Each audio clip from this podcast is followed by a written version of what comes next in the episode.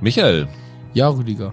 Apple hat bei ihrem Event in dieser Woche die Vision Pro, ich nenne sie mal Skibrille angekündigt, so ein Virtual Reality, Augmented Reality Mix. Daher einfach mal die simple Frage, was hältst du davon? Würdest du dir die zulegen? Ich habe so eine VR-Brille mal für Gaming ausprobiert. Ich kriege da, wie nennt man das, Motion Sickness. Ja, da hat Apple ja angeblich was gegen gemacht, dass es da nicht passiert. Die haben da irgendwas gemacht, dass, dass man diesen Effekt nicht hat. Ich glaube, ausprobieren würde ich's mal, aber bisschen creepy finde ich solche Sachen eigentlich schon. Ich weiß nicht, ich bin da immer so ein bisschen skeptisch. Ich würde es aber mal ausprobieren wollen zumindest. Ich habe diese Präsentation live gesehen und habe erst gedacht, naja, was ist das für ein Blödsinn, so vorne rein. Und dann habe ich diese Präsentation gesehen. Und was sie da gezeigt haben, sah schon ziemlich geil aus. Also nicht diese Apps und sowas, das fand ich alles ziemlich ein Quatsch. Aber dass du da Filme und Serien so groß sehen kannst, wie du willst, dass du automatisch das Ding in 3D sehen kannst und so, das klang in der Ankündigung schon ziemlich geil. Als sie dann gesagt haben, 3500 Dollar, dann klang es wieder nicht so geil mehr, weil ich finde das total absurd. Ah, ich bin mir da echt nicht, nicht so richtig sicher. Also ich habe damals gesagt, als hier die große 3D-Fernseher-Wahn losgegangen ist, habe ich gesagt, das wird sich nicht durchsetzen, weil wer will zu Hause Ja. mit so Shutterglasbrillen vorm Fernseher sitzen? Ja, hat sich ja auch nicht wirklich durchgesetzt, Und oder? das sehe ich hier eigentlich auch so. Also hast du Bock, dich mit so einem Glas aufs Sofa zu setzen? Ja. Also ich finde das total absurd. Ich finde auch, wie bei 3D oder jetzt auch bei diesen, wenn du zockst, diese VR-Brillen, die verkaufen dir das ja immer über dieses Mittendrin-Erlebnis, aber eigentlich bin ich gar nicht gerne mittendrin. Ich bin eigentlich schon gerne außen und guck drauf. Ich finde ja das Geile, da haben sie dann ja irgendwie vorher so eine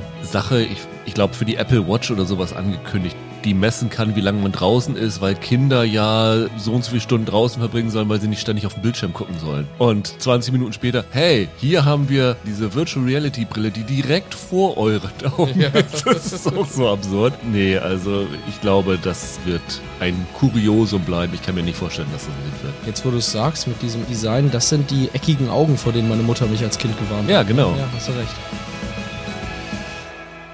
Hallo und herzlich willkommen zu einer neuen Ausgabe von Serienweise. Mein Name ist Rüdiger Meier und ich begrüße ganz herzlich Michael Hille. Hallo. Ja, wir haben heute drei Serien-Neustarts im Gepäck für euch bei drei verschiedenen Streaming-Anbietern, die auch alle an drei verschiedenen Tagen in dieser Woche gestartet sind. Eine haben wir letzte Woche schon angekündigt, dass wir uns nicht sicher sind, ob wir es uns antun. Und dann haben wir aber gesehen, dass es gerade mal eine Folge vorab zu sehen gab. Da haben wir gedacht, naja, für eine Folge können wir da mal reinschauen. Dabei handelt es sich um The Idol, die Serie von The Weeknd oder mit The Weeknd. Wie auch immer der involviert ist, klären wir später noch. Erscheint wöchentlich bei Wow und im Moment auch nur da, weil im linearen Fernsehen bei Sky Atlantic startet erst erst am 17. Juli. Dann haben wir uns Kohlraben Schwarz vorgenommen, die mit ihren sechs Folgen gestern komplett bei Paramount Plus erschienen ist. Eine Adaption einer deutschen Hörspielreihe, die, glaube ich, sehr erfolgreich gewesen ist, von Tommy Krabweis, der auch die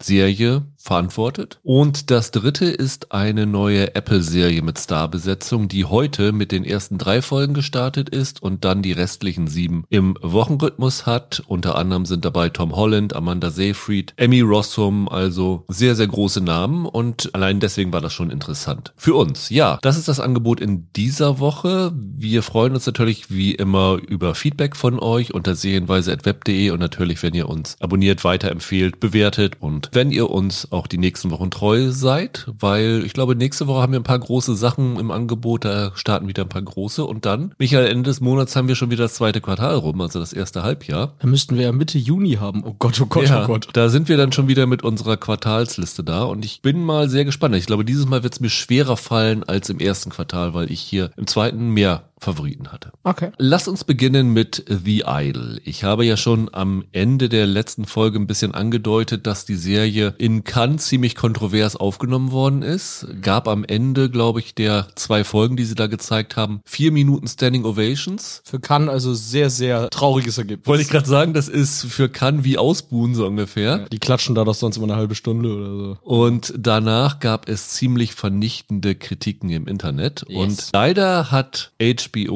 zur Ansicht nur die erste Folge zur Verfügung gestellt. In Cannes haben sie ja zwei Folgen gezeigt, so dass das die Basis ist, auf der wir unsere Kritik aufbauen müssen. Andersrum ist das natürlich jetzt die Folge, die ihr theoretisch auch schon gesehen haben Genau, könnt, weil genau. die ja seit Montag bei Wow ist. Also sind wir alle auf dem gleichen Stand, kann man sagen. Es ist eine Serie, die, ich habe eben gesagt, von The Weeknd, also Abel Tesfaye, gemacht ist. Das ist so ein bisschen richtig. Also er ist natürlich nicht der Showrunner oder so, aber er ist einer der Produzenten und wie man überall lesen konnte, eine der treibenden Kräfte hinter dieser Serie gewesen. Er spielt auch eine der Hauptrollen. Der eigentliche, ja, Showrunner von dem Ganzen ist Sam Levinson, der Mann hinter Euphoria, der die alle inszeniert hat, alle Folgen. Also zumindest die ersten vier, wo es schon äh, Angaben gibt, wer da Regie geführt hat und Drehbuch geschrieben hat. Da ist er überall mit verzeichnet. Also mehr oder weniger seine Serie. Ja, es geht um eine gefallene Popsängerin, die von Lily Rose Depp gespielt wird, der Tochter von Vanessa Paradis und Johnny Depp, die sich nach einem Nervenzusammenbruch, Ja.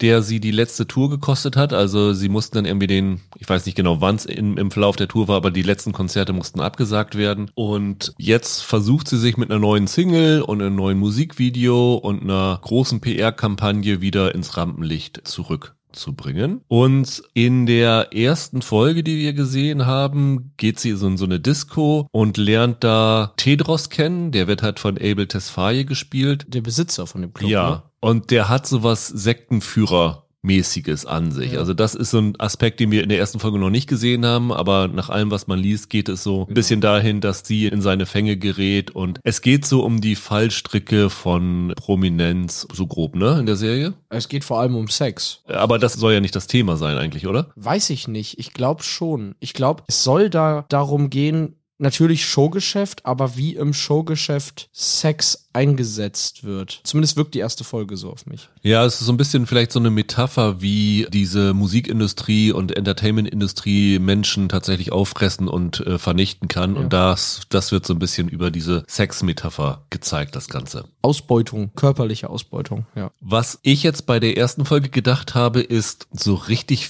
viel über die Geschichte erfährt man da noch nicht. Das ist eher so eine Folge, die so ein bisschen über Vibes und Looks funktionieren will, oder? Ja. Es wirkt eigentlich, als hätte Levinson seine Euphoria-Ästhetik mit rübergebracht, oder? Du hast diesen Neon-Nachtclub, du hast diese Stroboskopbeleuchtung, du hast die wahnsinnig schnellen Schnitte, wo du dann nur so Dialogfetzen vernehmen kannst. Selbst wenn man es nicht wüsste, würde man sofort sehen, dass das von dem Euphoria Regisseur inszeniert ist, finde ich. Total. Also das ist, zumindest für die erste Folge muss man sagen, Style over Substance, definitiv. Jetzt ist es natürlich immer ein bisschen schwierig, nach einer Folge so ein Urteil zu fällen über das Ganze. Aber du bist ja nun ein riesen Euphoria-Fan gewesen. Ja. Und kennst dich mit dem Levinson aus und magst ja so diesen Stil. Kann ich jetzt daraus schließen, dass diese Serie dich auch anspricht oder würdest du sagen, dass mit Euphoria zu vergleichen ist wie Äpfel mit Birnen vergleichen? Ja, du, man kann es schon mit Euphoria vergleichen. Die erste Staffel Euphoria gefiel mir damals sehr gut und die zweite dann ja eigentlich fast gar nicht mehr. Was aber ja auch damit zu tun hat, dass dieser Stil da weniger vorkam. Das heißt, eigentlich müsste mir das hier jetzt besser gefallen. Aber ich habe nach einer Folge eigentlich nicht so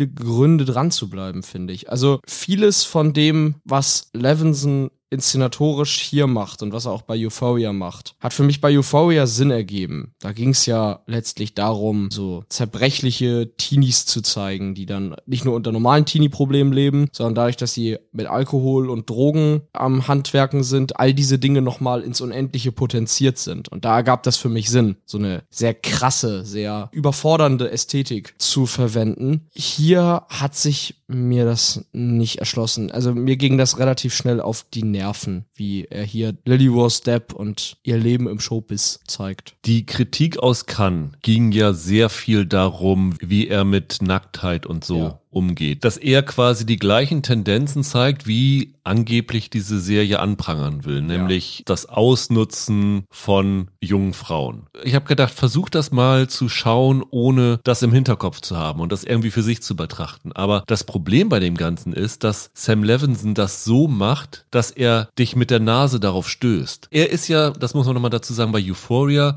im Lauf der zweiten Staffel vor allen Dingen sehr kritisiert worden für das, wie er die jungen Frauen vor allen Dingen inszeniert in der Serie. Insbesondere Nacktheit bei Genau. einer minderjährigen Figur. Wir haben im letzten Jahr, glaube ich, bei den Serienweise Awards darauf hingewiesen, dass es da diese Sydney Sweeney-Szene auf dem Tiger- oder Bärenfell oder sowas Ja. es war, die vollkommen unnötig sich so an ihrer Nacktheit delektiert hat. Ja. Jetzt geht diese Serie los und wir sehen ein Fotoshooting von dieser Jocelyn, also der von äh, Lily Rose Depp gespielten Sängerin, die dann irgendwie in Close-Up gezeigt wird und dann verschiedene Emotionen zeigen soll, also mal fröhlich, mal frustriert, mal ärgerlich, dann kullern ihr die Tränen über die Wangen und dann fährt die Kamera immer weiter weg und du siehst, wie sie dann halt zwischen diesen ganzen Assistenten und Assistenten von dem Fotoshoot ist und dann wird dieser ja, rote Morgenmantel oder sowas, was sie anhat, immer weiter so zur Seite gezogen und ihre Brüste poppen raus. Da fragt man sich schon das, das erstmal, ja, warum ist das jetzt und warum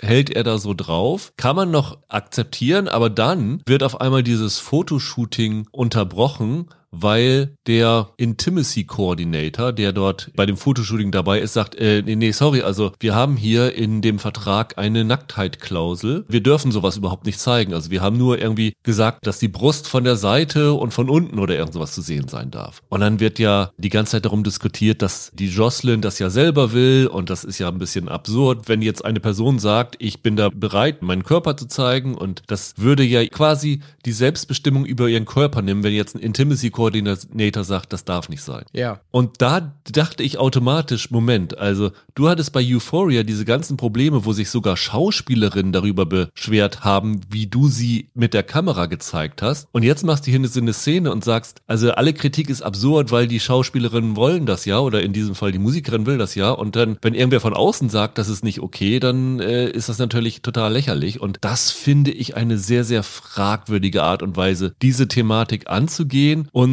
irgendwie von sich aus so ein bisschen mit seinen Kritikern abzurechnen. Aber der Umgang mit dem Intimacy-Koordinatoren innerhalb dieser Folge ist schon Satire, oder? Das ist ja so nicht ernst gemeint von der Serie. Ja, aber ich finde, er weiß natürlich, dass das so interpretiert wird, weil er weiß auch genau, was bei Euphoria die Diskussion gewesen ist. Wenn er nicht will, dass das diskutiert wird, dann macht er diese Szene nicht. Ich glaube, er hat das sehr, sehr bewusst da eingebaut und das kann man sagen, das ist satirisch gemeint oder irgendwas, aber er weiß genau, was er mit dieser Szene, na, anrichtet ist ein bisschen zu viel, aber was er mit dieser Szene für eine Diskussion lostritt. Ja, ich habe die Kritiken in Cannes ja auch verfolgt. Das ist so ein bisschen die Krux aktuell. Es wird ja viel die Nacktheit kritisiert und Lily Rose Depp ist in dieser ersten Folge sehr, sehr, sehr, sehr nackt und sehr, sehr oft nackt zu sehen. Und das scheint ja in der zweiten Folge sogar noch mehr zu sein, wenn man den Cannes-Rezensionen folgt. Ich finde, das Problem bei dem Ganzen ist, wir haben über sowas ähnliches kürzlich erst geredet, als wir 1923 besprochen haben. Das große Problem für mich ist, ich glaube erstmal rein von der Anlage des Plots her, dass das eine Serie sein will, die, wie wir vorhin gesagt haben, Ausbeutung im Showbiz kritisiert, die eben auch zeigt, wie Sex eingesetzt wird im Showbusiness. Und dann ist immer mein Problem, wenn ich sowas vorführen und kritisieren will, dann muss ich es halt auch zeigen. Also das ist so ein bisschen die Schwierigkeit. Du kannst nicht Male Gaze kritisch sein, ohne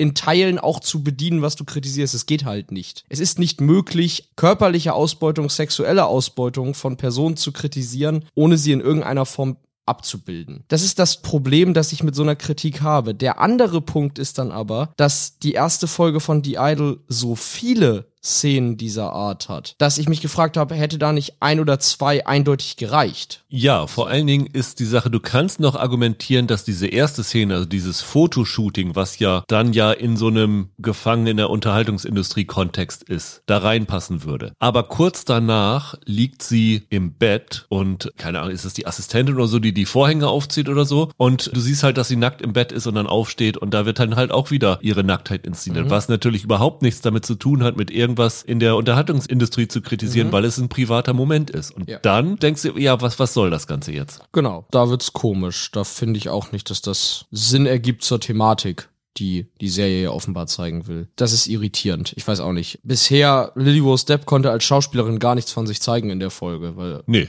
Eigentlich läuft sie halt größtenteils halbwegs nackedei durch die, durch die Szenerie. Und schmollt ein bisschen und Ja, ja, äh, ist ja. ein bisschen von den Ereignissen überfallen. Sie wirkt auch ziemlich apathisch in dem Ganzen, was wahrscheinlich in der Figur begründet ist. Aber wenn man jetzt von der Nacktheit mal absieht, ich fand diese erste Folge unfassbar langweilig. Ich weiß nicht, was da der Reiz sein soll in dieser Geschichte, weil es gab da so viele Figuren, die auch überhaupt nicht funktionieren. Ich habe dir im Spaß gesagt, jetzt haben sie da Hank Azaria, der einen der Manager von der Jocelyn spielt, der ja in den USA sehr bekannt geworden ist, weil er diesen Apu bei Simpsons gesprochen hat und dann diesen, was war es, einen pakistanischen Akzent hatte und dafür dann irgendwie kritisiert worden ist, dann das aufgegeben hat und ich gesagt, ja, und jetzt macht er einen miesen italienischen Akzent. Fand ich ein bisschen eine, eine seltsame Wahl, dann den Schauspieler für so eine Rolle zu besetzen. Ich muss sagen, in den wenigen Szenen, die man jetzt den Abel Tesfaye da sieht, spiegelt er das wieder, was man eigentlich fast von jedem Musiker sagt, der ins Schauspielfach wechselt. Das funktioniert einfach nicht. Es gibt, glaube ich, kaum Musiker, die den Wechsel ins Schauspielfach gut hinter sich gebracht haben. Bei Mick Jagger kann man vielleicht noch diskutieren, ob da mal ein oder zwei gute Sachen rausgekommen sind. Aber ich finde den hier in dieser Rolle so unfassbar fehlbesetzt. Ich finde den unterirdisch, was der hier zeigt, der hätte wirklich damit aufhören sollen und sich damit begnügen sollen, irgendwie für Musikvideos schauspielerisch tätig zu sein. Ich finde das eine komplette Fehlbesetzung. Also ich habe jetzt rausgehört, dass du Elvis Presley als Schauspieler nicht so gut findest. Das habe ich jetzt dazu gelernt.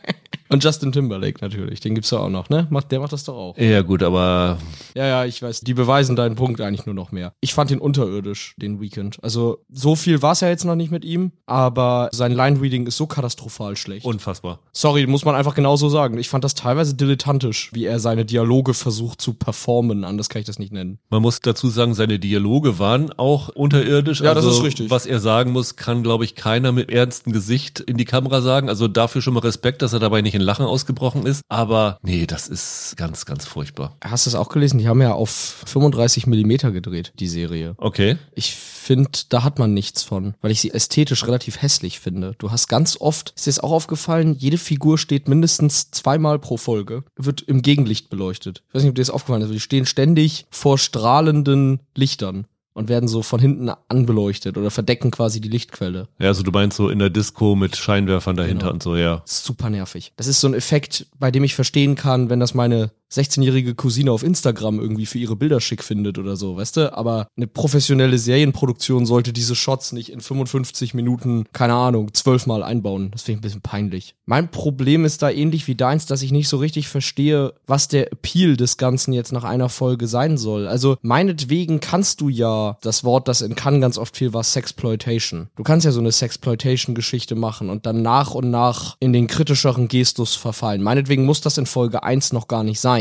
dass da schon die große Kritik kommt. Aber du musst mir doch zumindest irgendeine Figur oder irgendeine Art von, ich nenne es mal Worldbuilding, also irgendeine Art von Setting geben, bei dem ich denke, aha, das ist interessant, das fesselt mich, da will ich irgendwie mehr von sehen. Und die steht da in so einer schäbigen Nachtclub-Spelunke rum und trifft da diesen komischen The Weeknd-Typ und ich weiß nicht, was soll ich damit? Ja, dieser ganze Ablauf dieser Folge ist total absurd. Also es gibt dieses Fotoshooting, dann kommt irgendwann raus, dass ein Foto von ihr im Internet gepostet worden ist, wo sie ja mit ein Selfie gemacht hat mit Sperma im Gesicht, wird's gesagt. Ja. Dann dreht sie ein Musikvideo, dann kommt eine Vanity Fair Reporterin und macht ein Porträt über sie und dann flieht sie in den Nachtclub und lernt The Weeknd kennen. Ja. Und dann äh, wird sie da unterbrochen und am Ende geht sie nach Hause und ist so von Weekend angeheizt, dass sie mit der einen Hand masturbiert und mit der anderen Hand sich am Hals wirkt, um diesen, wie heißt es, Asphysie oder sowas Effekt reinzubringen. Und da fragt sie sich, ja, aber in diesen fünf Settings, die ihr da habt, was erzählt ihr uns da? Ich weiß es nicht. Wenn man sowas machen will, dann macht es so, wie es Apple macht, wie es teilweise andere Streamingdienste macht, dann bringt gleich zwei Folgen raus, also dass man irgendwie greifen kann, was sie man uns erzählen will. So habe ich irgendwie überhaupt keinen Anlass, hier da noch irgendwas von weiterzuschauen. Diese Masturbationsszene, die du ansprichst, da musste ich ja tatsächlich ziemlich lachen, als das kam. Und zwar einfach deshalb, weil ich den Eindruck hatte, nun hatte ich natürlich im Vorfeld von diesen Kontroversen um die Serie mitbekommen, dass die wirklich angestrengt versuchen, kontrovers zu sein und bitte irgendwie Schlagzeilen zu machen, damit, dass hier explizit Sex und Masturbation und was weiß ich was für ein Kram drinne ist. Ich habe da nur gedacht, weil, wie gesagt, ich habe ja auch diese Diskussion vorher verfolgt. Es ist ja so gewesen, dass ursprünglich mal Amy Seimetz, die ja eine der Staffeln von Girlfriend Experience gedreht hat, also mhm. thematisch eigentlich mit sowas bewandert ist, das auch nicht ausbeuterisch zu machen. Die sollte das eigentlich die machen. Die sollte das eigentlich machen. Und die wollte so ein bisschen wirklich dieses Anklage gegen mhm. die Unterhaltungsindustrie machen. Die wollte eine feministische Serie machen. Und ich meine, sie hatte sogar schon fast fertig gedreht oder sowas. 80 Prozent waren. Und dann gab es Beschwerden und wenn man das so in den Zeitungsartikeln richtig liest, gingen die Beschwerden wohl vor allen Dingen von The Weeknd aus, der gesagt hat, ja Moment, ich stehe ja gar nicht im Fokus dieser Geschichte. Also das kann ja nicht sein, dass jetzt irgendwie hier, wenn The Weeknd in dieser Serie dabei ist, dass hier was irgendwie über eine Frauenschicksalsgeschichte erzählt wird. Das geht überhaupt nicht. Und dann haben sie die Amy Simons rausgeworfen und dann ist Sam Levinson dazu gekommen und hat teilweise neu gedreht, teilweise umgeschnitten, was auch immer er gemacht hat. Er soll fast alles neu gedreht ja. haben, ja. Jetzt soll angeblich die Geschichte mehr auf The Weeknd zugeschnitten sein. Und mit dem Wissen im Hintergrund habe ich mir so gedacht, dass The Weeknd zu Sam Levinson gegangen ist, hat gesagt, du, sag mal Sam, die hat mich jetzt gerade hier im Club getroffen ja, und wir haben ein bisschen rumgeknutscht. Wenn die nach Hause geht, ich meine, die hat The Weeknd getroffen. Die muss so aufgegeilt sein, die muss jetzt masturbieren. Okay, Sam, mach das mal für mich. So habe ich das dann interpretiert mit dem Wissen im Hintergrund. Das Irre an dem Ganzen ist, die Serie ist voll mit Nacktheit und Sex und die wirkt total bieder auf mich in dieser ersten Folge, weil die so bemüht darum wirkt, irgendwie skandalös zu sein. Und ich finde jetzt ehrlich gesagt, Stars, Lily Rose Depp bezeichne ich jetzt mal als Star, Stars beim Sex zu sehen oder beim Masturbieren ist ein bisschen kalter Kaffee mittlerweile, oder? Also Basic Instinct ist 30 Jahre her. Das hat jetzt keinen Reiz mehr für sich, um ehrlich zu sein. Oder noch irgendwas, womit man Leute wirklich schocken kann. Und ich fand auch, wenn du wirklich so darum bettelst, dass ich dich angucke und denk, boah, wie gewagt oder riskant riskant oder wie, wie kontrovers seid ihr denn, dann wirkt das total langweilig und kalkuliert. Weißt du, das ist so mein Ding gewesen. Du kannst das nicht mal als Hollywood-Trash aller Striptease gucken oder so, weil es dafür dann auch nicht lustig genug ist. Nee, nee. Einfach bieder und langweilig. Ja, das ist wirklich das, was man dazu sagen muss. Es ist langweilig ohne Ende. Es ist nicht sexy, es ist nicht wirklich kontrovers. Es zieht sich einfach unendlich hin und man hat nach dieser ersten Folge keine Lust mehr weiterzuschauen. Also das ist mein Fazit und ich kann voll verstehen, dass die Serie in den USA und in Cannes so verrissen worden ist. Und ich glaube, von den HBO-Serien der letzten Jahre mit das schlechteste Feedback überhaupt bekommen hat. Und wenn ihr da zu Hause reingucken solltet, warum auch immer, ehrlich gesagt, und ihr habt eine Heimkinoanlage, kann ich euch nur empfehlen, vorab den Bass auszustellen. Weil jedes Mal, wenn die Musik hier loslegt, die ist so basslastig, dass ich meine Nachbarn derbe erschreckt habe.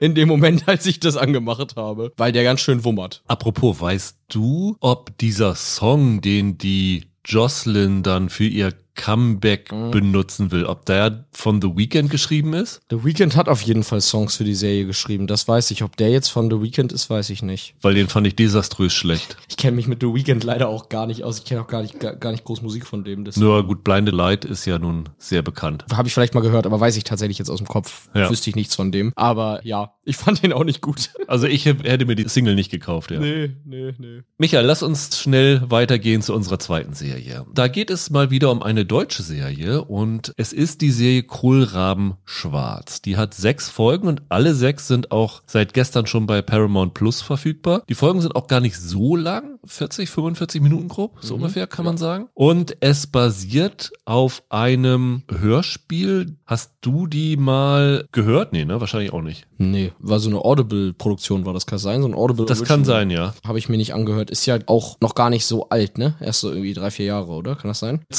2020 ist es, glaube ich, erschienen, ja. ja. Das hat, wie gesagt, Tommy Krabweis zusammen mit Christian von Aster gemacht. Krabweis ist jetzt auch derjenige, der das Ganze zu einer Serie adaptiert hat, zusammen mit Michael Kessler, der hier auch die Hauptrolle übernimmt. Und da würde man ja erstmal denken, Tommy Krabweis, der ja nun bei RTL Samstagnacht gewesen ist, Michael Kessler, der ja nun bei Switch und sowas alles gewesen ist, das ist eine reine Comedy-Serie. Das ist es aber tatsächlich nicht. Nee, nee, auf keinen Fall. Also es hat natürlich humorigen Anstrich, aber in großen Teilen finde ich, kann man das schon als Horrorserie bezeichnen, oder? Ja, oder Mystery. Ja, Mystery auf jeden Fall, aber ich finde, sie hat dann auch einige blutige und Horroraspekte da drinne. Ja, wobei ich sie nicht wirklich gruselig fand. nee, jetzt das nicht, das nicht. Horror verbinde ich immer auch irgendwie mit mit Grusel Mit Schock und so, ja, ja. Das hatte ich jetzt gar nicht. Ja. Aber ja, ist eine düstere Mystery-Serie, ist das für mich. Genau. Und sie spielt in Bayern und Michael Kessler spielt einen Psychologen namens Stefan Schwab, der die Polizei berät, jetzt wieder nach einer längeren Auszeit, weil er einen Burnout hatte und geschieden worden ist, ja, wieder zurückkommt. Und eigentlich gar nicht so willens, aber dann doch in so eine Reihe an mysteriösen Vorfällen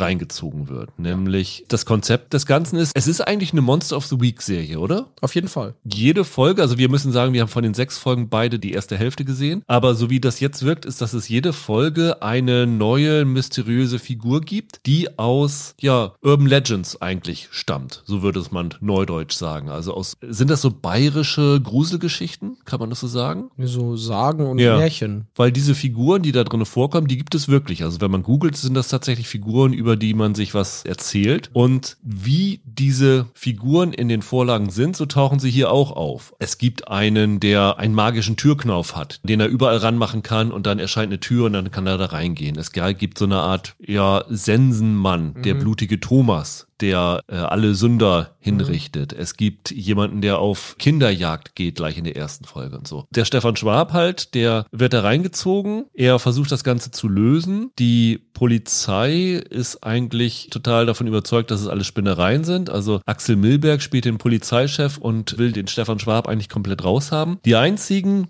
die ihm helfen, sind eine Polizistin namens Anna Leitner, die wird gespielt von Bettina Lamprecht und seine Ex-Frau, die von Bettina Zimmermann gespielt wird, ist jetzt mit einem Pfarrer zusammen, nämlich Franz, gespielt von Peter Kettnert. Und dieser Pfarrer wird ja amüsanterweise zu dem Brother in Arms von dem Stefan Schwab. Also die beiden ziehen dann irgendwie gemeinsam los in der ersten Folge und dann geht es immer so weiter, dass sie halt ein gemeinsames Ermittlerteam wie Don Camillo und Pepone so ein bisschen bilden. Ja, genau. Und dann halt diese Gruselfiguren stellen und das Ganze wird aber dann immer mit so humorigen Situationen angereichert. Und ich meine, diese Hörspielreihe war ein ganz schöner Erfolg und ich kann verstehen, warum die Hörspielreihe ein Erfolg gewesen ist, weil ich fand die gar nicht schlecht, die Serie. Wie ging's dir? Ja, ich glaube aber, das sind Geschichten, das hatte ich zumindest am Anfang gedacht, die vielleicht noch besser im Kopfkino funktionieren. Was bei der Serie mir wieder auffällt, ist, deutsche Serien tappen immer in dieselben Fallen, wenn es um Mystery geht, wenn es jetzt nicht gerade dark ist. Nämlich, die hat eigentlich zu saubere und klare Bilder. Die könnte eigentlich viel stimmungsvoller und atmosphärischer gefilmt und inszeniert sein. Das war so mein Upturner bei dem Ganzen. Aber ansonsten würde ich sagen, die ist, glaube ich, besser, als ich gedacht hätte und aber nicht so gut, wie ich es mir gewünscht hätte. Ich fand sie einfach kurzweilig. Das ist eine Serie, die ich mir gut anschauen konnte. Die hatte irgendwie genau die richtige Länge für die Folgen. Also eine halbe Stunde wäre für dieses Konzept zu kurz gewesen. 60 Minuten wäre allerdings viel zu lang gewesen. Also das ist eine Serie, die ungefähr weiß, was sie dem Publikum an Länge zumuten kann. Und ich habe da öfter mal mit einem Schmunzeln gesessen und habe mich da nicht gegruselt oder so, aber fand es zwischendurch schon spannend. Hab da auch nicht irgendwie mir auf die Schenkel geklopft, weil es so witzig war, aber konnte da gut drüber schmunzeln. Das war einfach ein netter Spaß. Ja, Schmunzelfernsehen ist das bestimmt. Wie findest du Kessler? Da war ich ehrlich gesagt überrascht von, weil ich habe Kessler jetzt nie so richtig als ernsten Hm. Schauspieler wahrgenommen Nee, nee. und Nee, habe eigentlich auch nicht unbedingt gedacht, dass er das kann. Das ist jetzt hier kein Shakespeare oder irgend sowas, was er abliefert, aber ich fand den gar nicht schlecht in dieser Hauptrolle. Ja, das stimmt. Der ist erstaunlich kompetent in dem Part. Habe ich auch nicht gedacht. Ich habe die ersten paar Minuten, als er da so das erste Mal auftritt, gedacht, ui, er steht da wie bestellt und nicht abgeholt. Aber das hat sich relativ schnell gefangen. Also er macht sich dann ganz gut Ja. in dem Part. Ich finde auch, er spielt ganz gut auch den anderen die Bälle zu. Ich muss sagen, der Peter Kettner, der den Pastor da spielt, der ist für mich der heimliche Star der Serie. Und Das ist ja dann so ein Hau drauf Priester, der ja das erste Mal so frei drehen kann und so richtig aufgeht da drin, diese, ja, ich nenne sie mal Monster zu jagen. Ich weiß nicht, den fand ich richtig super. Also der spielt gut, der trifft irgendwie immer den richtigen Ton, der sorgt für wirklich amüsante Momente da drin, ist aber, glaube ich, von allen so die ernsteste Figur. Und wenn er dann irgendwie alle in seine Kirche einlädt, um ihnen zu zeigen, worauf dieser neueste Fall dann wieder basiert, der ist super. Also der ist für mich die treibende Kraft dieser Serie, fand ich ganz, ganz fantastisch. Also wenn die beiden zusammen zu sehen sind, habe ich immer meinen größten Spaß dabei gehabt. Erstaunlicherweise die einzige Person, die mir hier nicht so richtig gefallen hat, ist die Person, die eigentlich schauspielerisch das Größte hat. Weil Axel Milberg fand ich in dieser Rolle irgendwie ein bisschen verschenkt. So als knorriger Polizist, der irgendwie immer nur da ist, um die Leute einmal zusammenzustauchen, dass sie wieder gegen die Vorschriften verstoßen haben. Ich gucke ja nur ganz selten Tatort. Ist der als Borowski denn auch so? Das ist doch Borowski im Tatort. Das ist Borowski, ja. Ja. Ist der da so ein ähnlicher Typ oder spielt er hier gegen seinen Rollentypus? Weißt du das? Da fragst du den einzigen, der noch weniger Tatort schaut als du. Ich glaube aber, dass der recht normaler Ermittler da in Kiel ist. Ah, okay. Ja, der ist ein bisschen aufgesetzt. Ich finde aber auch Lamprecht nicht so richtig gut. Ich fand diese Flirtereien dünn geschrieben. Also Lamprecht findet für mich auch nicht so richtig in die Serie rein. Nee, das ist eigentlich so eine Lethal Weapon Buddy Ermittlergeschichte Ja, so ein bisschen. genau. Und dann funktioniert sie halt auch. Und ich muss sagen, die ist gar nicht so billig ausgestattet, wie ich erwartet hätte. Also die haben da einige gute Effekte dabei. Sie haben einige Leute bei den Maskenbildern, die da ganz gute Sachen hinliefern. Also wenn da irgendjemand so mal mit aufgeschnittenem Bauch liegt und die Organe so rausschauen, das ist schon gut gemacht, finde ich. Ja, absolut. Aber wie gesagt, auch da, mir ist die nicht atmosphärisch genug. Ich hätte mir irgendwie, also jetzt kenne ich die Hörspiele natürlich nicht, aber ich weiß nicht, ich hätte mir da manchmal eine etwas stimmungsvollere Ausleuchtung, weißt du, dass du einfach so ein bisschen mehr diesen Mystery-Charme hast gewünscht. Manchmal finde ich die Bilder so sehr eindeutig und klar und da fehlt mir dann der Zauber. Weißt du, so dieses Bedrohliche, was Mystery haben kann. Was Dark fantastisch vorgemacht hat, ne? Also das hier ist jetzt auch nicht Dark, ist mir klar. Aber ein bisschen mehr Stimmung, ein bisschen mehr Atmosphäre hätte dem Ganzen, glaube ich, besser getan. Wo das Ganze ein bisschen hingeht, ist, es gibt doch diese ultra erfolgreichen Eberhofer-Krimis. Dampfnudel-Blues und Leberkäse-Junk und sowas alles, wo irgendwie Ja. mit jeder Folge in Deutschland mehr Zuschauer ins Kino rennen. Von Rita Falk da geschrieben. Und das sind ja so diese,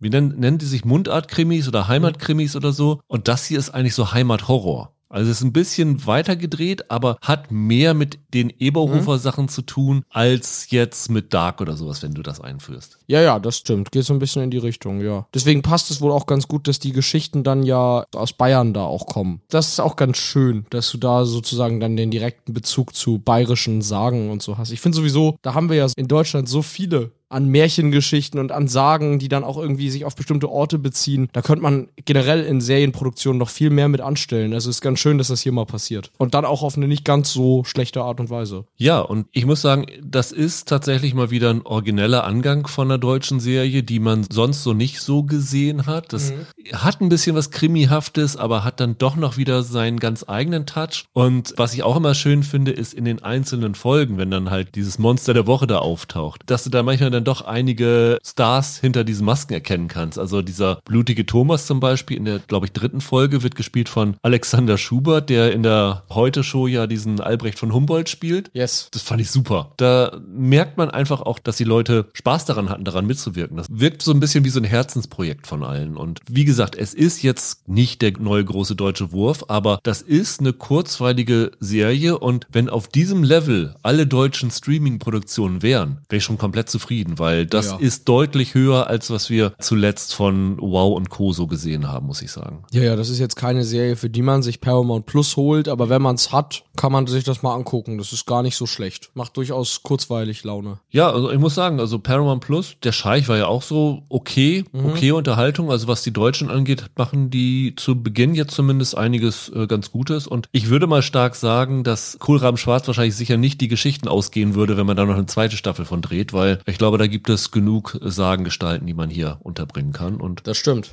wie gesagt, es ist unterhaltsamer Grusel, sechs Folgen, 45 Minuten. Das kann man gut durchschauen. Es macht Spaß. Es ist gerade in den Hauptrollen gut gespielt und ja, eine kleine, kleine Runde Applaus. Ja, absolut. Und wenn man sich das nur ansieht, damit man hinterher sagen kann, ey, der Kessler hat einen überrascht. Weil das Ja. hätte ich ihm auch nicht zugetraut. Nee. Kudos. Ja, Hut ab.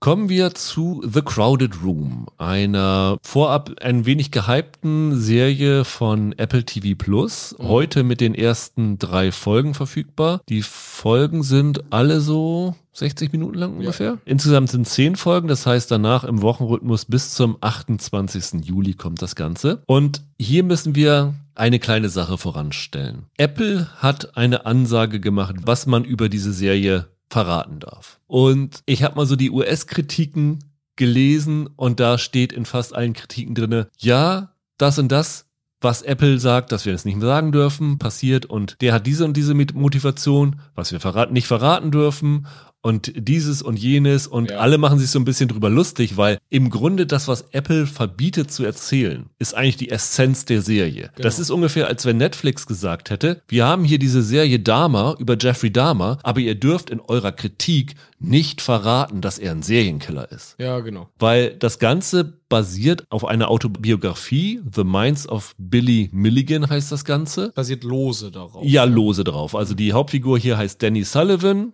Die wird gespielt von Tom Holland. Die basiert auf dieser Figur. Es gibt da Ähnlichkeiten. Sie weichen an manchen Stellen davon ab, aber im Kern ist das die Geschichte von dem. Und wenn man weiß, worüber diese Memoiren sind, ist halt das Problem, dass die Serie in den ersten Folgen total langweilig ist, weil die ersten fünf Folgen machen totales Geheimnis darum, worum es hier geht. Und wir haben jetzt beschlossen, wir machen es so. Wir versuchen erst einmal so ein bisschen das zu erzählen, was die Serie will, dass ihr wisst. Und dann machen wir einen Spoiler-Teil, wo wir sagen, worum es in der Serie im Eigentlichen geht und wie wir das dann in dem Kontext finden. Weil eine Kritik über das Ganze kannst du sehr, sehr schwer machen, ohne diesen Teil zu spoilern, in Ja. Anführungsstrichen. Ja, und glaubt uns, es geht wirklich nicht. Also Rüdiger hat ganz recht. Ich habe mir auch ein paar Kritiken durchgelesen und das ist der reinste Affentanz, Ja. den die Autoren da veranstalten, um irgendwie diesen Forderungen gerecht zu werden. Also wir sprechen jetzt ein bisschen drüber und dann machen wir eine Spoilerwarnung. Da könnt ihr dann abschalten, wenn ihr es nicht Genau. wissen wollt, warum auch immer. Und dann sagen wir, was Sache ist. Und ich muss sagen, wenn euch diese Serie interessiert, würde ich euch definitiv sagen, schaltet vor der Spoilerwarnung ab, weil Ja. ich wusste, weil ich mich vorher damit beschäftigt habe, worum es in dem Buch geht, bevor ich irgendwie diese Screener hatte, wusste ich, was das Thema des Ganzen ist. Und wenn du das mit diesem Wissen guckst, dann hast du fünf Folgen lang die Frage, ja, warum macht ihr da jetzt so ein Geheimnis draus? Warum erzählt ihr das nicht? Und warum redet ihr jetzt so fünf Stunden lang um den heißen Brei herum? Und das funktioniert einfach nicht, weil mit dem Wissen kannst du die ersten fünf Folgen komplett in die Tonne treten. Von daher teilen wir das Ganze mal so ein bisschen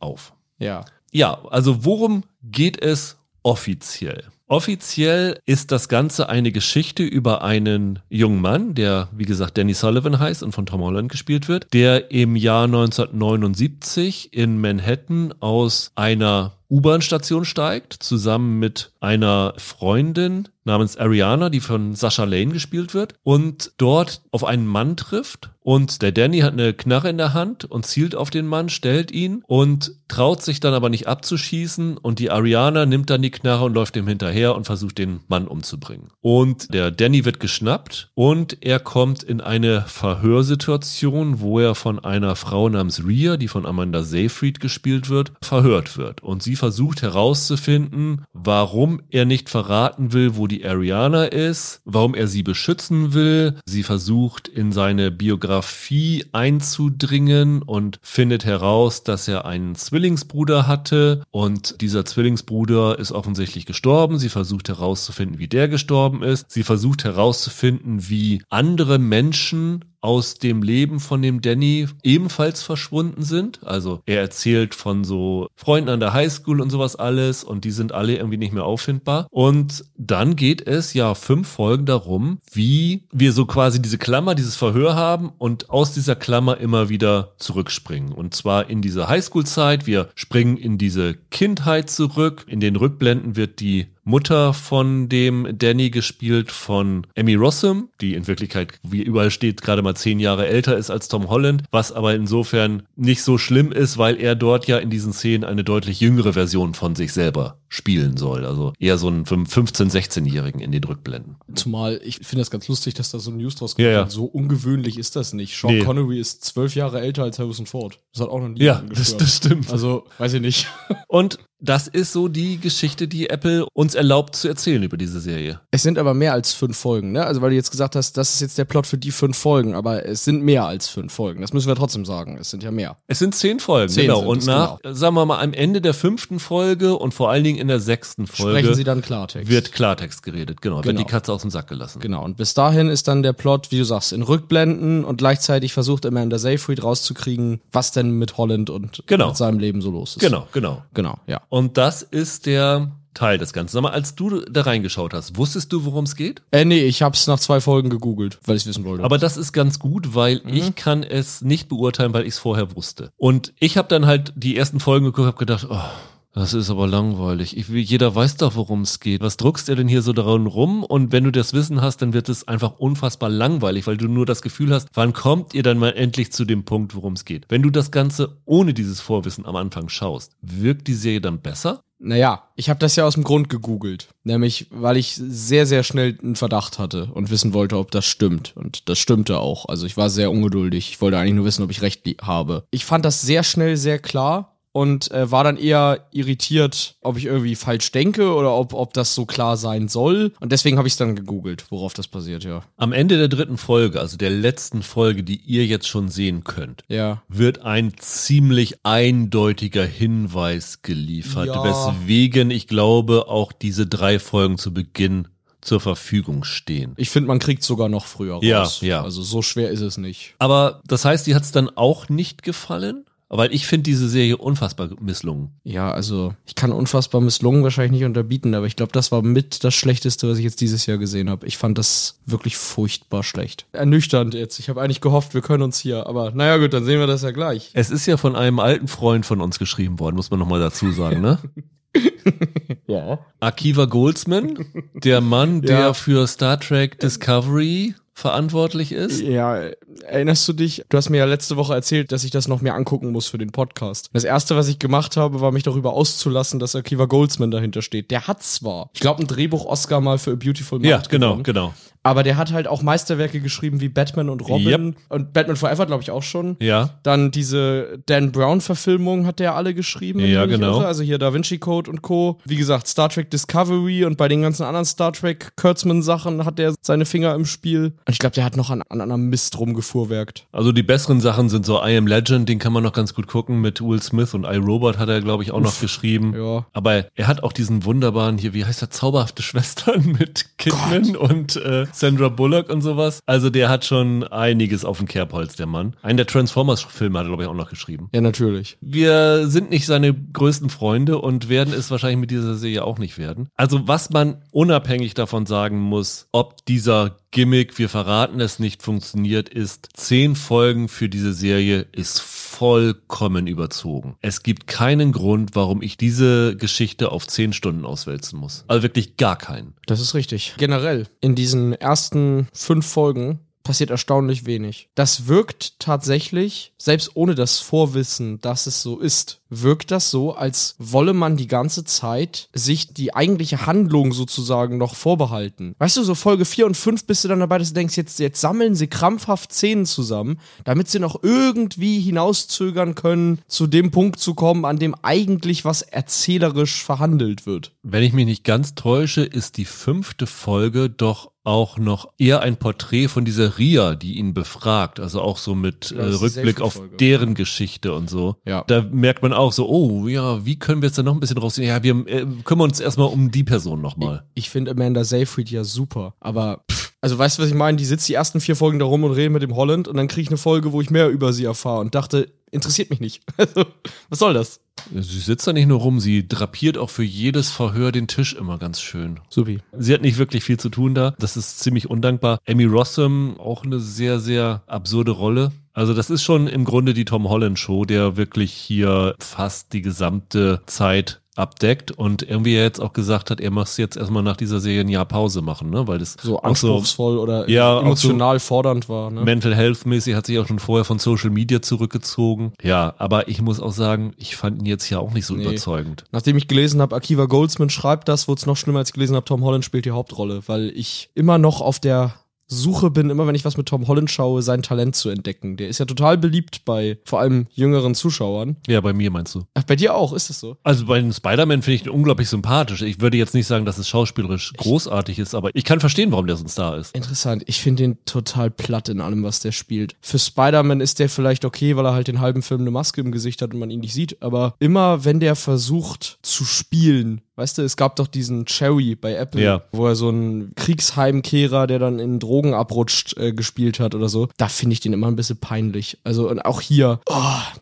das ist wirklich, wirklich, wirklich nix, was da von dem kommt. Und der spielt eine Rolle, in der er gerade in den ersten Folgen wirklich liefern müsste. Die ganze Serie funktioniert nur, wenn du eine Bindung zu ihm aufbaust in den ersten paar Episoden. Und wenn du diese Aura auf Mysterium um ihn herum spürst. Und da kommt nix, aber auch wirklich nix von dem. Die Serie sieht ganz hübsch aus, also dieses New York Ende der 70er, Anfang der 80er wird ganz gut dargestellt, aber das ist auch schon das Positivste, was ich darüber sagen kann. Also wir loben ja hier immer Apple für einige ihrer Sachen, aber da haben sie ziemlich ins Klo gegriffen, finde ich. Können wir gleich im Spoilerteil alles noch machen. Die Dialoge hier sind auch zum Schuhe ausziehen. Also alles, was die Seyfried und der Holland da quatschen, ist wirklich Küchenpsychologie vom allerfurchtbarsten. es tut mir leid, ich, ich, ich konnte mir das teilweise nicht richtig anhören. Ich fand das ganz schlimm. Ja, ging mir auch so. Ich glaube, so wenn ihr nur so einen groben Eindruck haben wollt, dann Finger weg. Ja, das sowieso. Ja. Aber dann seid ihr damit schon bedient und ich würde dann tatsächlich jetzt auch mal so wie die Serie die Katze aus dem Sack lassen und erzählen, worum es dann wirklich geht und so ein bisschen in den Spoiler-Teil reingehen, wo man ein bisschen freier über die Probleme dieser Serie erzählen kann. Also wenn ihr es nicht äh, mehr hören wollt, verabschieden wir euch bis nächste Woche, wo wir unter anderem Star Trek Strange New Worlds, wo wir bei Akiva Goldsman waren, zwar Staffel 2 haben werden. Dann begrüßen wir euch dann wieder, wenn ihr nicht dranbleiben wollt. Und ansonsten beginnt jetzt letzte Warnung der Spoiler-Teil über The Crowded Room. Ja, der Room ist sehr crowded. Ja, Das genau. ist, war der Grund, warum ich es dann relativ schnell hatte, weil ich mich gefragt habe, was der Titel so heißen soll. Ja, genau. Und noch dümmer ist dann, ich musste gar nicht wirklich lesen, was die wahre Geschichte ist. Ich musste nur den Buchtitel von der Biografie lesen. Genau, du musst nur gucken, wer ist beliebt. Also der Buchtitel ist doch The Minds of und Minds Mehrzahl verrät dann alles, was man wissen muss, finde ich. Genau.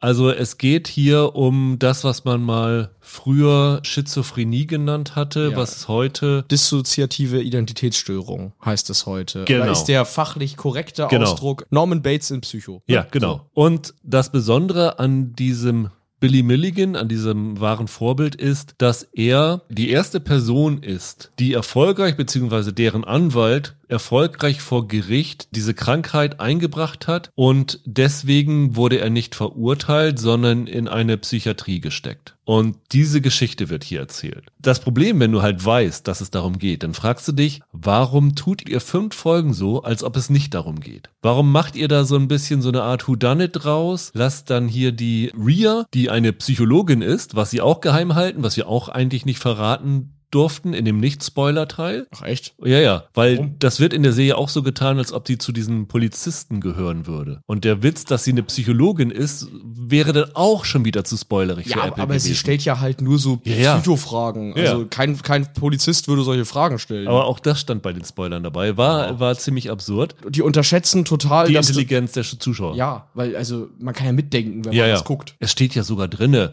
basierend auf The Minds of Billy Milligan. Also wer da schon mitliest, kriegt das ja eigentlich. Ja, ja, schon genau, mit. genau. Wie gesagt, ich hatte halt das gelesen und den Titel Crowded Room und dann dachte ich, na gut, was wird's wohl sein? So viele Möglichkeiten halt gibt's ja nicht. Wenn du weißt, worum das geht, weißt du natürlich, dass diese Ariana am Anfang, mit der er da unterwegs ist, eine dieser eingebildeten Persönlichkeiten von ihm ist. Dass die jugendlichen Freunde an der Highschool eingebildete Persönlichkeiten sind. Das wird dann hier irgendwie alles wie für so einen Gotcha-Moment genutzt, der eigentlich nicht eintrifft, weil sie das halt so auswälzen, dass eigentlich jeder da bis sie es verraten, schon längst draufgekommen ist und sich dann irgendwann nach Folge 2, 3 fragt, ja, warum erzählt ihr mir das denn jetzt nicht? Selbst wenn nicht. Selbst wenn du da fünf Folgen lang nicht drauf kommst. Das ist doch nur wirklich der ausgelutschteste Twist Ja. des Universums. Ja, ja, klar. Dass die Figuren alle in seinem Kopf sind, dass er da verschiedene Persönlichkeiten hat. Also ganz ehrlich, wie oft hast du denn diesen Twist schon erzählt bekommen? Seit Hitchcock das in Psycho gemacht hat, hat das jeder Durchschnittskrimi schon mindestens zweimal in irgendeiner Episode gemacht. Was ich gerne wissen würde, was wir leider nicht sagen können, weil bei uns im Screening Room die Folgen nur auf Englisch gewesen sind. Ja. Ich bin sehr, sehr gespannt, wie die das lösen, wie die Leute angesprochen werden. Weil Hm. im Englischen hast du natürlich das, den Vorteil, wenn der er und die eingebildet in anderen Persönlichkeiten sind, Dann wird er mit, wird, wird er mit you angesprochen. Genau. Und Was you aber- kann ja auch eine Gruppe heißen. Exakt, das kann ja auch eine Mehrzahl sein. Aber im Deutschen musst du dich entscheiden, ob du sagst du oder ihr. Ja. Und da bin ich mal gespannt, ob sie da irgendwie schon mal ein bisschen sich selbst einen Spoilerbein stellen. Ja, aber wenn sie es mit du übersetzen, ne, dann kriegt es jeder raus und wenn sie es mit ihr übersetzen, ist es unlogisch. Genau, sie wirklich ein Problem, genau, ja. genau. Habe ich noch Ähm, gar nicht drüber nachgedacht. Ja, ja. Und ich habe auch versucht zu gucken, wie sie das so machen, weißt du, mit wie die Leute die angucken. Und Ja. wenn das eine Gruppe ist, gucken sie halt immer nur Tom Holland an. Und wenn dann irgendwie eine der anderen Persönlichkeiten alleine ist, wird natürlich die angeguckt. Aber so versuchen sie es meiner Meinung nach da inszenatorisch zu lösen. Aber halt das Problem ist einfach, das kannst du nicht fünf Folgen lang aufrechthalten. Und das ist ein Grund, warum diese Serie wirklich zwei, drei Folgen zu lang ist. Das kannst du vielleicht eine Folge machen und am Ende der ersten Folge den Twist machen oder am Ende der zweiten Folge, aber länger funktioniert es einfach nicht. Und die Serie ist ohnehin nicht besonders packend und mitreißend erzählt, aber dadurch, dass sie das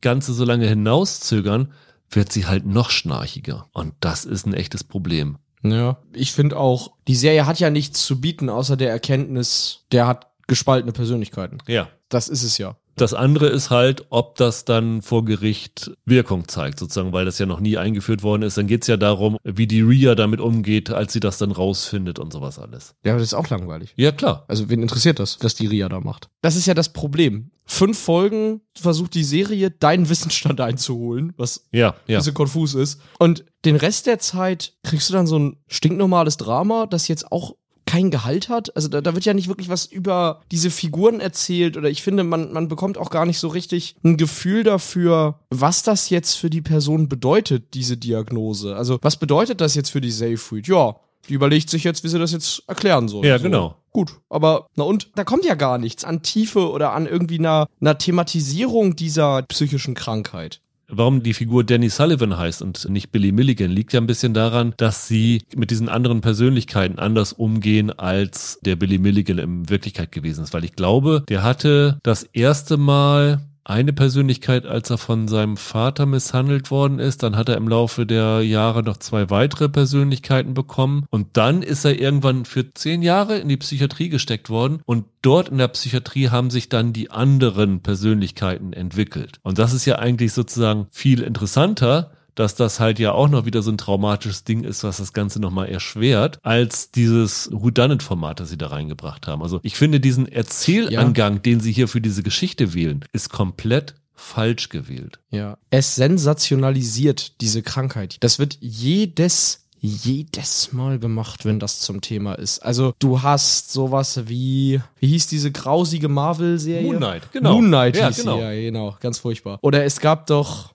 diesen Horrorfilm von M. Night Shyamalan, der hieß Split, kann das sein? Ja. wo James McAvoy irgendwie so einen Mörder gespielt hat, in dem irgendwie 30 Leute gelebt, also der 30 Persönlichkeiten Ja. in sich hat und so weiter. Und irgendwie ist das ja so eine Trope für sich. Das ist immer so sensationsheischend und guck mal, der zuckt einmal und dann ist er wer ganz anders und so weiter. Das ist genau wie Autisten in Serien und Filmen, die haben immer eine Inselbegabung. Ja, ja, genau. Und diese Serie mit den Themen, die die dann ja versucht zu haben, nämlich wie gesagt, wie ist sowas dann juristisch zu bewerten und so weiter. Oder meinetwegen vielleicht auch moralisch, wenn eine Persönlichkeit sowas tut und die anderen aber unschuldig sind. Weißt du, was ich meine? Ja, ja, genau. Das für sich genommen wäre ja eine ganz gute Vorlage, um eine geerdete und nüchterne Betrachtung auf diese Krankheit zu wählen. Aber über dieses Whodunit-Format machen sie halt wieder eine Show draus und sensationalisieren das wieder und so weiter. Und das mag damals bei Psycho als so ein Schlusspointe irgendwie ganz cool gewesen sein, weil man es vorher noch nicht gemacht hatte. Und, ne, weißt du, weil es irgendwie tricky war. Aber das ist so ausgelutscht. Und jetzt hätten sie die Chance gehabt,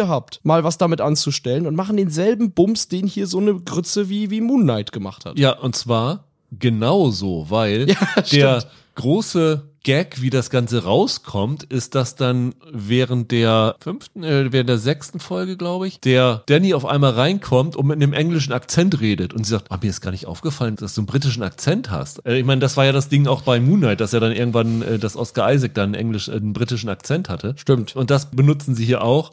und das ist wirklich, also diese Szene war zum Haare raufen auf einmal, wie dann dieser große Twist präsentiert worden ist. Das, das wird im Deutschen ja auch gut. Vielleicht schwäbelt er dann in der, genau. in der Figur oder so.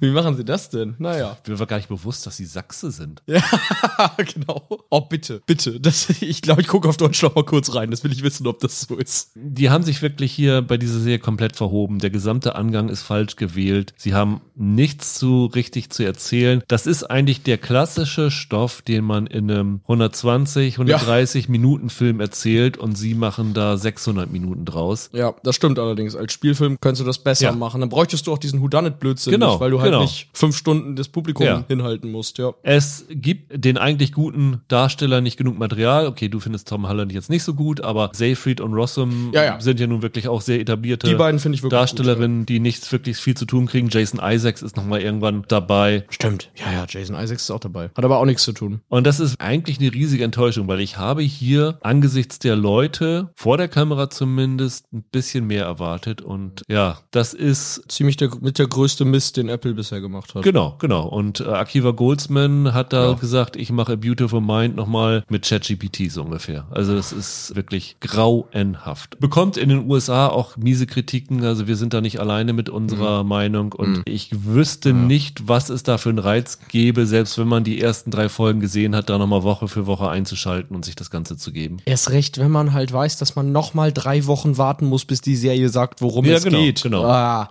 ja, alles Blödsinn. Bitte nicht angucken. Die andere Frage, wenn man jetzt so rangehen würde und sagt, okay, ich weiß jetzt, worum es geht und ich beginne jetzt mit der sechsten Folge, wo sie mir dann auch erzählen, worum es geht. Zweite Hälfte lohnt sich auch nicht, ne? Nee, passiert ja auch nichts. Ist, Nee. ja, ist halt auch sterbenslangweiliges Justizdrama. Du hast Ja. keine interessanten Figuren, keine guten Dialoge und Seyfried stand noch nie so fehl am Platz in Kulissen herum und hat darauf gewartet, dass irgendwas passiert. Ja, dann haben wir diese Woche leider wenig Empfehlungen für euch gehabt. Also das mit Abstand Beste ist Kohlrahmen Schwarz bei Paramount Plus. Von Idol und Crowded Room können wir eigentlich dieses Mal nur abraten. Ja, bloß nicht angucken. Aber ich hoffe, in der nächsten Woche wird es wieder besser mit Star Trek Strange New Worlds. Und ich glaube, wir haben noch ein, zwei andere Serien im Gepäck nächste Woche. Woche da drauf ist auch einiges Großes noch am Start. Und dann der Quartalspodcast, wo wir euch, nachdem wir heute gesagt haben, welche Serien ihr euch nicht angucken sollt, dann nochmal erzählen, welche Serien ihr euch unbedingt nochmal anschauen solltet, wenn ihr sie noch nicht gesehen habt. Auf jeden Fall. Bis dahin, habt ein schönes Wochenende. Bleibt gesund, macht's gut. Ciao, ciao. Tschüss.